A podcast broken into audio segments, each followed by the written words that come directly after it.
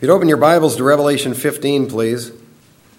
And then we come to another then word that starts verse 1, which this is sequential stuff. Then I saw another sign in heaven, great and marvelous, seven angels who had seven plagues, which are the last, because in them the wrath of God is finished. And I saw something like a sea of glass mixed with fire, and those who had been victorious over the beast now that explains right there that they've come out of the tribulation. They've been victorious over the beast and his image and the number of his name, standing on the sea of glass, holding harps of God. And they sang the song of Moses, the bondservant of God, and the song of the Lamb sang.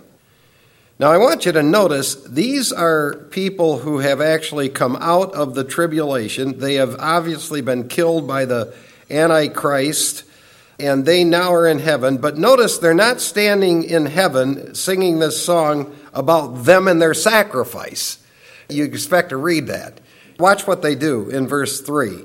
Great and marvelous are your works, O Lord God the Almighty. Righteous and true are your ways, King of the nations. Who will not fear, O Lord, and glorify your name? For you alone are holy. For all the nations will come and worship before you for your righteous acts have been revealed. After these things I looked, and the temple of the tabernacle of the testimony in heaven was open, and the seven angels who had the seven plagues came out of the temple clothed in linen, clean and bright, and girded around their chest with golden sashes. Then one of the four living creatures gave to the seven angels seven golden bowls full of the wrath of God who lives forever and ever. And the temple was filled with smoke from the glory of God and from his power, and no one was able to enter the temple until the seven plagues of the seven angels were finished.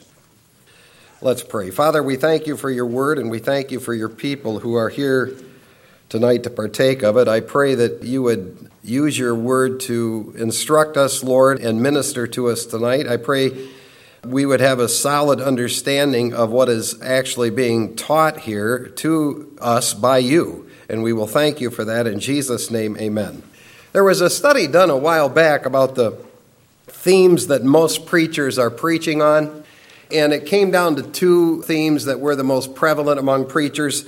They preached God is love, and they preached man is good.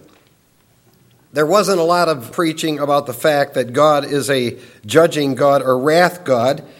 And as a result of that, we're creating a real dangerous environment here. For example, you have young kids who are taking guns and going into schools and killing people, and then they kill themselves, and they just think once they leave this world, it's just going to be some happy land for them. They don't understand you're going to face the wrath of God. And they're not being taught that from pulpits. They're not being taught that God is a God of wrath. But then along comes a book like Revelation. And when a book like Revelation comes along, most people, even most ministers, they don't know quite what to do with it. So when they come to a book like this, they either neglect it or they reject it or they butcher it. Because this book of Revelation is probably one of the most butchered books in all of the scripture. There are a group of ministers who actually teach people that the purpose of the Great Tribulation is to purify the church. The church isn't here. If you systematically crawl through the entire book chronologically, if you take the words literally, there's absolutely no way you can legitimately conclude that. The church has not been mentioned since the end of chapter 3. The church is gone. And when you look down through these verses, one thing that catches your attention is that what is being sung is actually called the Song of Moses there in verse 3. And Moses is not a man who was connected to the church, Moses is the great leader of Israel. What most people don't realize is that God has a future eschatological program for the church, and God has a future eschatological program for Israel, and God also has a future eschatological program for the nations. And each one of these programs is distinct. Each one of these programs features specific revealed texts that address that. For example, when Paul said to Titus concerning the church, we're looking for the blessed hope and appearing of the glory of our great God and Savior Christ Jesus, He's telling us how this is going to end for the church. The church is going to be caught up in the air to meet the Lord in the sky. We're looking for that to happen. We're looking for him to appear in the sky, not to come back and put his feet on the ground and be here with us. We're looking to be caught up in the air to go to be with him. We're not looking to receive the wrath of God in the great tribulation. And it's very clear that this great tribulation is certainly all about unleashing the wrath of God. It's coming straight out of heaven. Now, Revelation 15 is the shortest chapter in Revelation, but it's a powerful chapter. And it gives us a great introduction and great information to the finale of God. It's a great prelude to it.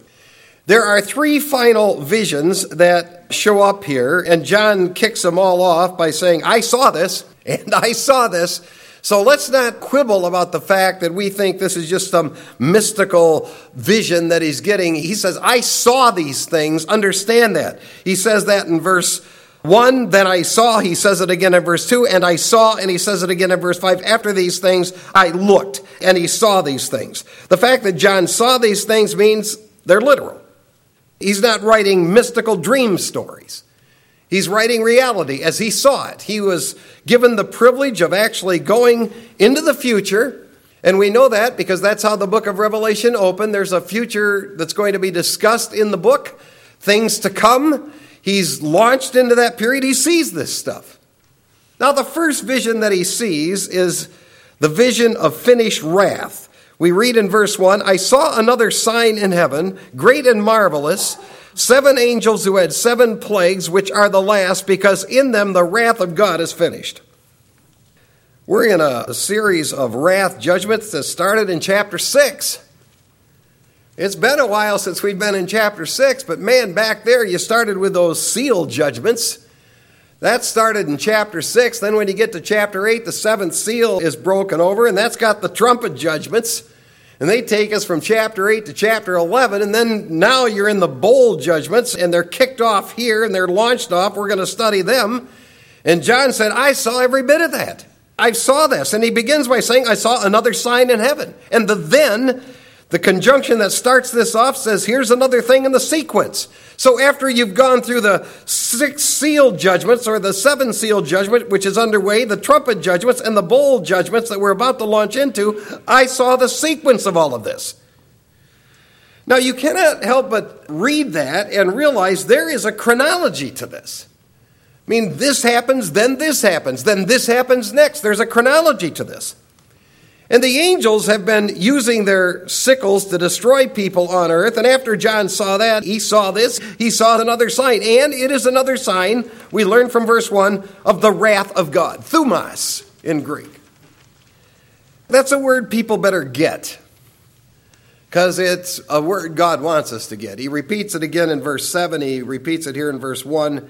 He's mentioned this in Revelation. He's mentioned two different words, orge and thumos this particular word thumos, I mean, we're talking about hot, angry, raging, passionate wrath. We're talking about the wrath of God. That's what he's described here. John said, I saw another sign in heaven, and it's another one of those same kind of signs that I've been seeing in Revelation. It's another one of those wrath signs that I've been seeing in the heaven, which is at the throne of God. That's where I saw these things. And he says, I've been looking at these things and I've been launched into the future to see these things and I've been writing them down for you in the order I saw them. Now, contextually, this is another one of the signs of judgment wrath that he's been witnessing ever since chapter 6. You know, there's an interesting observation that one theologian made. He said, You know, people don't want to think about hell, but he said, if you carefully study the New Testament, you'll discover that the person who teaches on the subject of hell the most is Jesus Christ. So if Jesus Christ is teaching on the subject of hell, people better take it seriously. Now, a sign in Scripture is something that's designed to reveal plain truth about something. A sign in the Bible can be something verbal, or it can be something visible. There were various instances in the life of Jesus Christ where a verbal sign was used to illustrate his death and the kind of death that he would experience. In fact, Jesus used a verbal sign to Peter in informing him how he would die. But what we have here is John sees a visual sign. And the sign, he says, is classified as great and marvelous. I saw a sign in heaven at this point in the tribulation. It was great and marvelous. That word great means this was a sign of great magnitude. I mean, this was a sign of size and degree and rank, a mega sign. Apparently, it outdid the signs he'd seen before. And it was a marvelous sign, he said. A marvelous sign. It's the kind of thing, John said, when you see this, you just stand back and you're amazed and you wonder and you think and you realize this is awesome. Now, this is how John views the signs that he's seeing in heaven, but what the sign turns out to actually be are the seven last plagues that God is going to pour out on this earth that's going to finish the wrath of God. In heaven, from John's perspective, this is a great and marvelous moment. I mean, this is a majestic moment in heaven, but if you're here on earth, if you're here on earth, when they're looking at this in heaven, it'll be the worst of the worst of judgments. See, those of us who are on our way to heaven, we look forward to this moment. We're longing for this moment. We can't wait for it, quite frankly. We wish it would happen soon. We wish we'd be raptured tonight, and then seven years from now, Jesus Christ would come back and take over the world. Before he does, there are these plagues he's going to pour out. And the earth here, at this point, is about to experience those seven last plagues. And that's interesting because that particular noun plague is a word that refers to death wounds, death calamities, death blows. So John's in heaven and he sees these seven angels who are about to pour out the final series of death blows on the earth, will bring everything to a conclusion and culmination. And John says, Man, this was a great, marvelous sign. In heaven, this great moment of praise and rejoicing is going to take place, but on earth, this will be the most terrifying death edict and disaster to ever hit. We think, in view of the next vision, this is Israel that's in view. And if our chronology is accurate, we are now moving rapidly toward the end of the second half of Jacob's trouble, which would be the second three and a half years of the tribulation. I think that probably during the first three and a half years of the tribulation, God's just going to bombard the rest of the world with wrath. But when you get down to the three and a half year point and that Antichrist surfaces and he turns against Israel, now the wrath turns toward Israel. Everything changes at the three and a half year point. Things are aimed straight at the nation Israel, and the final things of the tribulation all have to do with that. That's the first vision John saw. Now, the second vision he saw was this vision of victorious worship. Verse 2 says, And I saw something like a sea of glass mixed with fire, and those who had been victorious over the beast and his image and the number of his name standing on the sea of glass, holding harps of God, and they sang the song of Moses, the bondservant of God, and the song of the Lamb, saying, Great and marvelous are your works, O Lord God the Almighty. Righteous and true are your ways, King of the nations. Who will not fear, O Lord, and glorify your name, for you alone are holy, for all the nations will come and worship before you, for your righteous acts have been revealed. It's just so interesting that the wrath of God judgment that causes men to blaspheme and curse God on earth is the same wrath and judgment that causes those right with God to worship God. I mean, the things that people are blaspheming and cursing about God are the same things that cause people in heaven to worship God for. Every now and then, you'll hear someone say, Well, when we get to heaven, we won't know about God's wrath because that would really make us sad. Well, you look at this text. Look at this text. We'll all know about God's wrath. We'll know exactly what's going down on this earth. We're going to be watching this scenario just like John. We'll be experiencing this and we'll be praising God too. We'll be worshiping God just like these were. And as John looked at this vision, he saw some very impressive things. Five facts he saw. First of all, there's something like a sea of glass mixed with fire. He said, I saw something like a sea of glass mixed with fire. Now, John saw something like that when he first got to heaven. Let's back up to chapter 4, if you would, for just a minute. Chapter 4. And I draw your attention to verse 6.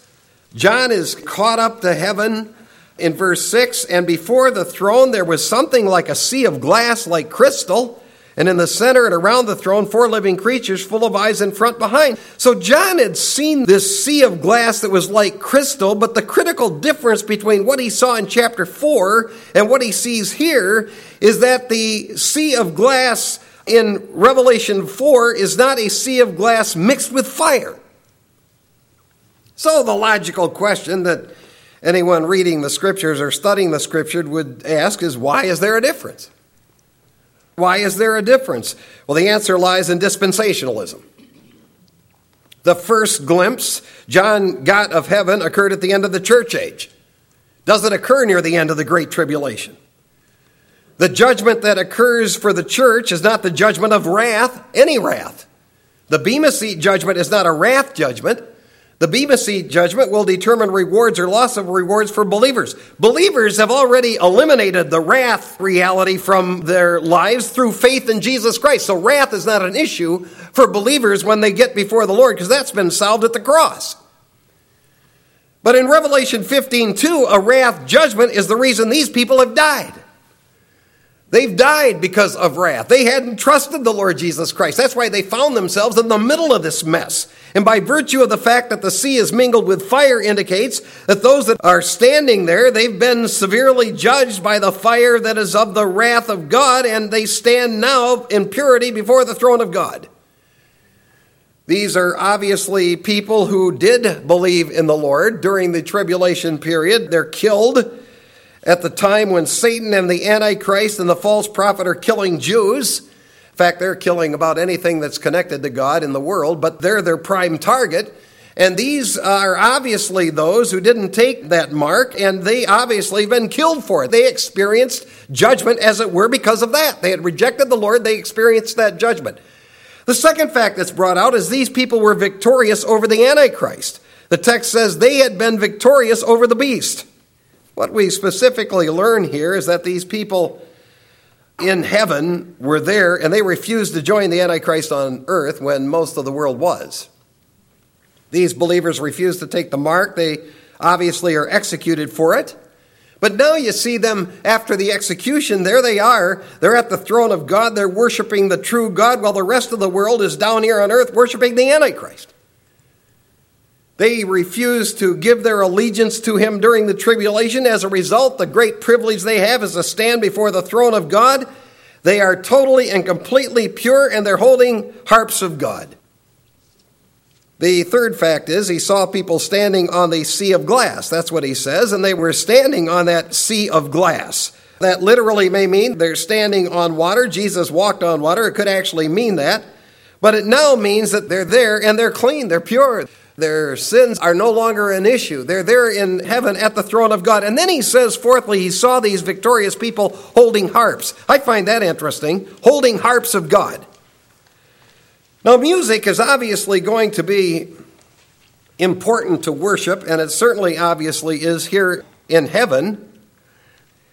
And the fact that they're holding harps of God indicates they're preparing to worship God at the most sacred of places, the throne of God. And I doubt, I doubt seriously, that during the time of the Antichrist and the false prophet and during the days of the Great Tribulation, these believers have taken harp lessons.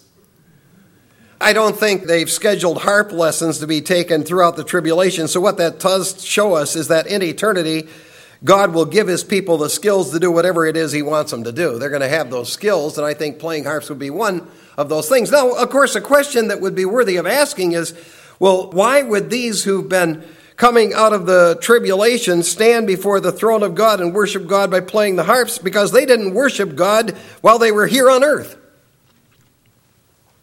The church did. Every first day of the week, the church got together and they worshiped the Lord.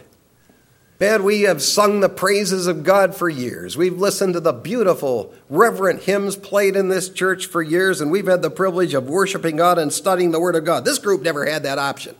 Never had the option because they weren't believers. In the church age. But they came at an unusual time to understand that Jesus Christ was their king and he was going to come back again. And they obviously refused to take the mark of the beast during that time. So when they get to heaven, they're going to have to do a little catch up work on worship.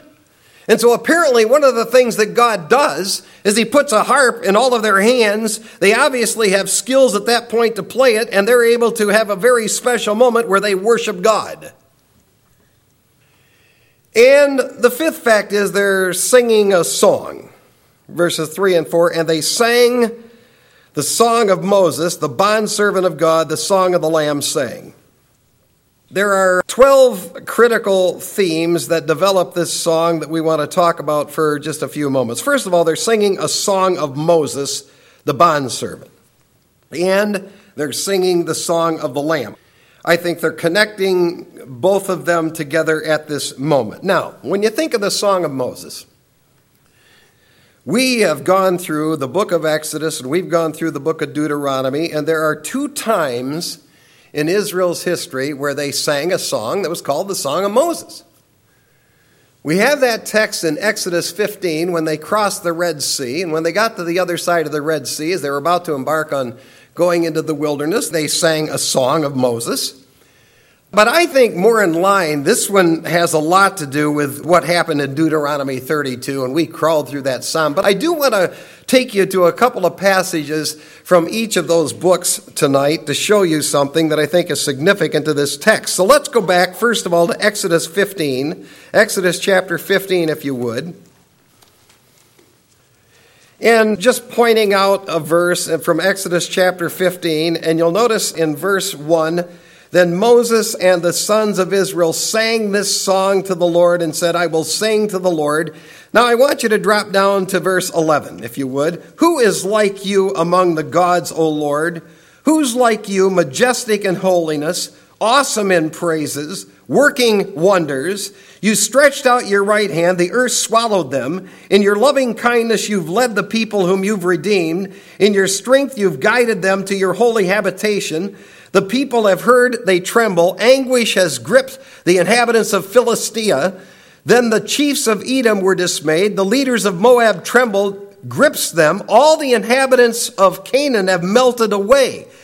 Terror and dread fall upon them. By the greatness of your arm, they are motionless as stone until your people pass over, O Lord, until the people pass over whom you've purchased. You will bring them and plant them in your mountain of your inheritance. The place, O Lord, which you have made for your dwelling, the sanctuary, O Lord, which your hands have established. Now, there is a critical eschatological prediction that was being sung just as soon as they crossed the Red Sea. And the eschatology of this is there will come a day when terror and dread will fall upon all the nations of God and all of the people who are in that land of Canaan that belongs to Israel. They'll be gone because God will rout them. That's the song of Moses there. Now I want you to go over to Deuteronomy 31, if you would, please. Deuteronomy 31. And I just want to point out something that's critical here because we'll connect this to Revelation in just a second. In Deuteronomy 31, this is where God tells Moses, You write this song. And God has more in mind than let's just sing it around the campfire in Israel. I mean, I want you to notice what we read in Deuteronomy 31 and verse 14. Then the Lord said to Moses, Behold, the time for you to die is near. Call Joshua and present yourselves at the tent of meeting that I may commission him. So Moses and Joshua went and presented themselves at the tent of meeting. Drop down to verse 17. Then my anger will be kindled against them in that day, and I will forsake them and hide my face from them. They will be consumed, and many evils and troubles will come upon them. Is not this because our God is not among us in these days? But I will surely hide my face in that day because of all the evil which they will do, for they will turn to other gods. Now, therefore, write this song for yourselves and teach it to the sons of Israel. Put it in their lips so that this song may be a witness for me against the sons of Israel. Drop down to verse 21. Then it shall come about when many evils and troubles have come upon them that this song will testify before them as a witness For it shall not be forgotten from the lips of their descendants, for I know their intent, which they are developing today, before I brought them into the land which I swore. So Moses wrote this song the same day and taught it to the sons of Israel. Now drop down to verse 29. For I know that after my death you will act corruptly and turn from the way which I have commanded you, and evil will befall you. Now watch this in the latter days. Whoa! This song has implications for the latter days. The latter days, the book of Revelation. This song has ramifications for the latter days, for you will do what is evil in the sight of the Lord, provoking him to anger with the work of your hands. Then Moses spoke in the hearing of all the assembly of Israel the words of this song until they were complete. Now, I'm not going to take you through the song. You can go back in your Deuteronomy study, go through the whole 32nd chapter, and you can see the whole song that he wrote. But I do want to draw your attention to the finale of it, starting at verse 39 of chapter 32 of Deuteronomy. Because here's the song being winded down from the pen of Moses. Starting at verse 39, we read, See now that I am he, and there is no God beside me. It is I who put to death and give life. I've wounded, and it is I who heal and there's no one who can deliver from my hand. Indeed, I lift up my hand to heaven and say, As I live forever, if I sharpen my flashing sword and my hand takes hold on justice, I will render vengeance on my adversaries, and I will repay those who hate me. I will make arrows drunk with blood, and my sword will devour flesh with the blood of the slain and the captives, from the long haired leaders of the enemy. Rejoice, O nations, with his people, for he will avenge the blood of his servants and will render vengeance on his adversaries and will atone for his land and his people. Now, there's the song of Moses. Now you're in heaven. Jump the clock forward. We're getting near the end of the tribulation. You have this group that they're in heaven, and they said, Sing that song. Sing that song. Why sing that song? Because it's about to be fulfilled. Everything that I have promised concerning Israel is about to come true.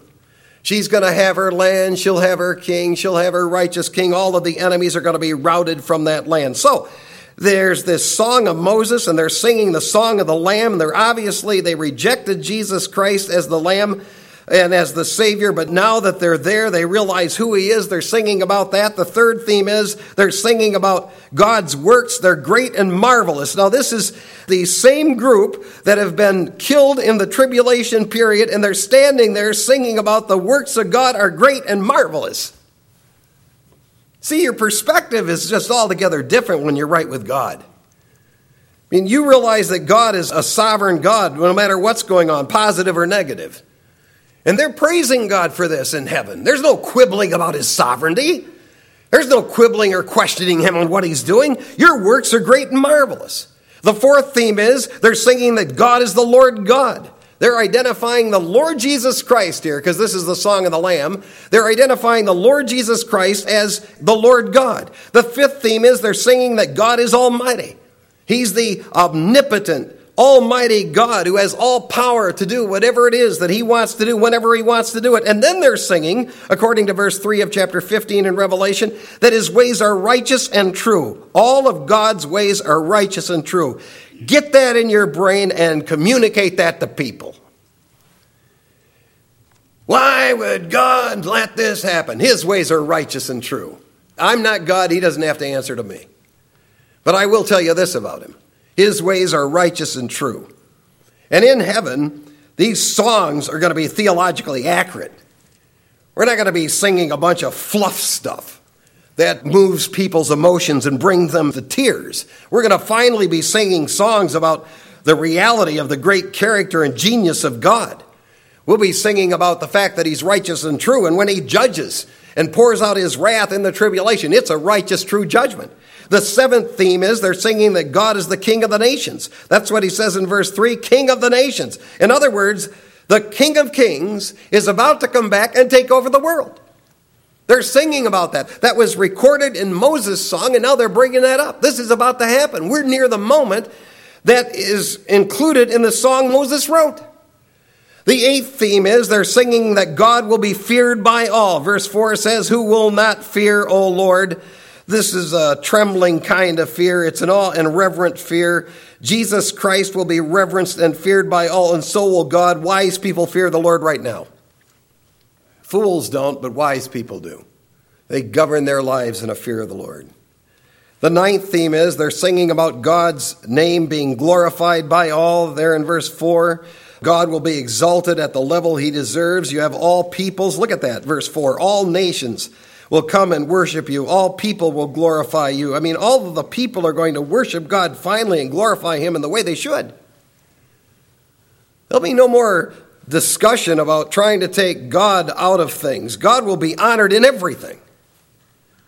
The tenth theme is they're singing about God alone is holy. I love that about it. You alone are holy. No, what about his people? Nobody, nobody, even the best of saints, gets close to the holiness of God. We've been seeing that in Romans. That's why we all have to have a imputed righteousness to us, because we don't have his level of righteousness. He alone is at that majestic, holy level. And those people who are in heaven realize it. Think about this. These people now are standing in heaven with all the saints of all ages, and they realize we don't have his level of holiness. He alone is holy. The 11th theme is they're singing that all nations will worship God. That's what verse 4 says. For you alone are holy, for all nations will come and worship God. Oh, I just can't wait for that. I just can't wait for that. That tells you right now, this thing has not happened yet. Because there's never been a time in history where all nations of the world have worshiped the God of the Bible and been singing about the greatness of God. It just has not happened.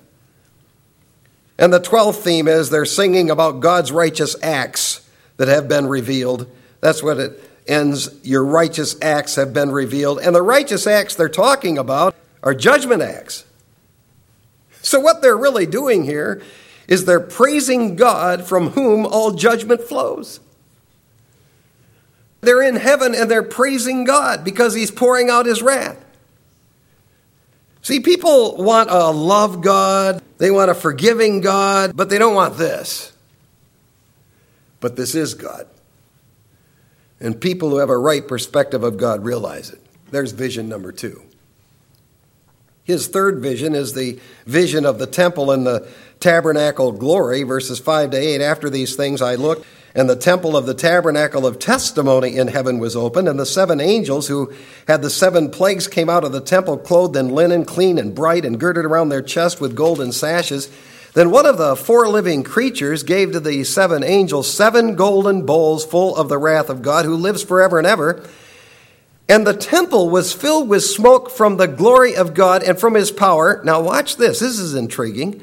And no one was able to enter the temple until the seven plagues of the seven angels were finished. Now, when we see the words temple of the tabernacle, what do you think of immediately? National Israel. You don't think a local church. When you see temple of tabernacle, you think of national Israel. So, all of these things that we're about to see that John is seeing here is connected to Israel. They're on the verge of being fulfilled. And there are eight sights that he sees. First of all, he saw the temple of the tabernacle of the testimony opened. Now that's interesting.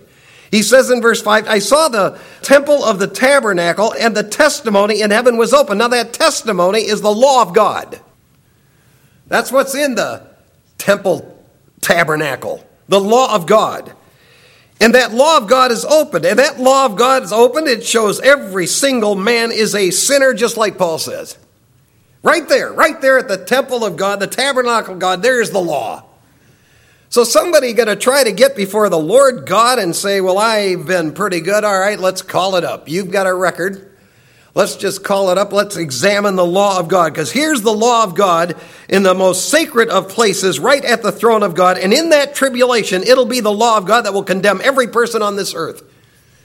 Every person on this earth has reached a new level of evil and demonic activity on this earth at that point in time, and that law of God is right there. It'll be the judge, it'll be the hammer. Secondly, John saw seven angels who had the seven last plagues. These will be the worst of them. Thirdly, he saw seven angels come out of the temple. This is sacred judgment. I mean, this is judgment that's coming directly out of the temple of God. This is the finale of it. These seven angels are given this great responsibility to go and pour out the finale of the wrath of God on the earth. The fourth sight that he saw is these seven angels were clothed in clean and bright linen. What that tells us is these are priestly angels. These are priestly angels who have holy, pure ministry that's about to take place. This is a holy, pure ministry of wrath. The fifth sight John saw, he saw these seven angels with golden sashes on their chest. That represents pure majesty and glory of God, pure representation of God. These seven angels are authorized right out of heaven to come and pour out a pure priestly wrath on this earth. And the sixth sight he saw is John saw one of the four living beings give the seven angels seven bowls full of the wrath of God. I just find that so intriguing there in verse 7 where John says he saw this because there's real ceremony to this. You know, nothing God does is just loosey goosey off the cuff. Everything God does is decent and orderly.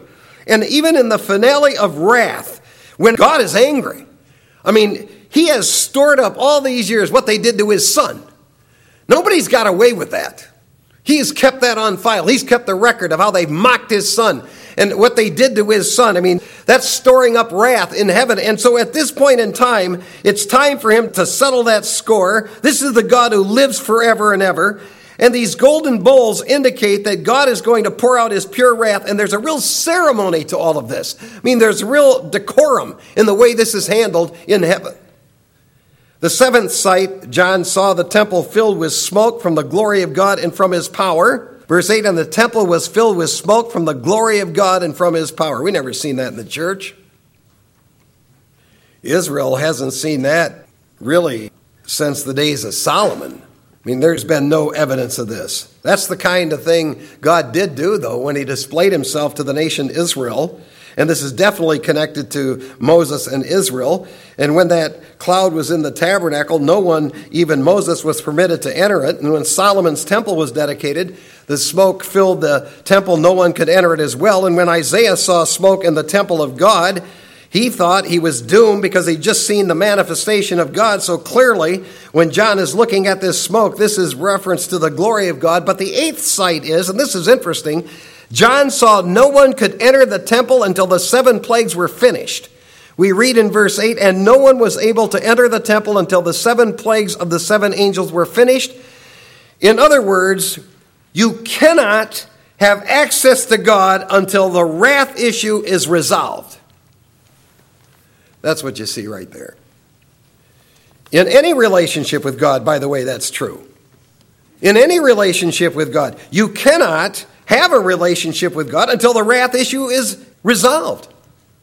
What is literally physically happening here is the final wrath of God is about to be poured out on the world, and that will finally open up access for the world to have a relationship with God, the likes of which has never been seen or experienced before. But this is something that every single human being needs to understand. You cannot have a relationship with God until the wrath issue is resolved. And there's only one way to resolve it at this present time, and that is to believe in the Lord Jesus Christ. And when you believe in the Lord Jesus Christ, you are given his righteousness, it is judicially imputed to you, and your case is closed. Believe in him, you never have to worry about God's wrath. Let's pray. If you've never trusted the Lord Jesus Christ as your Savior, you could settle that right now. Just call out to Him and then put it in your own words and invite Him to come into your life. Father, we thank you so much for your precious word and we thank you for your great book of Revelation. Thank you for biblical prophecy. Lord, this is just a thrilling thing to see from our perspective. In fact, it'll be something when we're in heaven to be able to just watch all of this from that angle but as we wait for the moment when we get out of here, the rapture of the church, I pray we'd be good apologists and defenders of the faith. I pray we would have our faith solid and stable and be ready to give an answer to anyone who asks us questions about things. In Jesus' name, amen.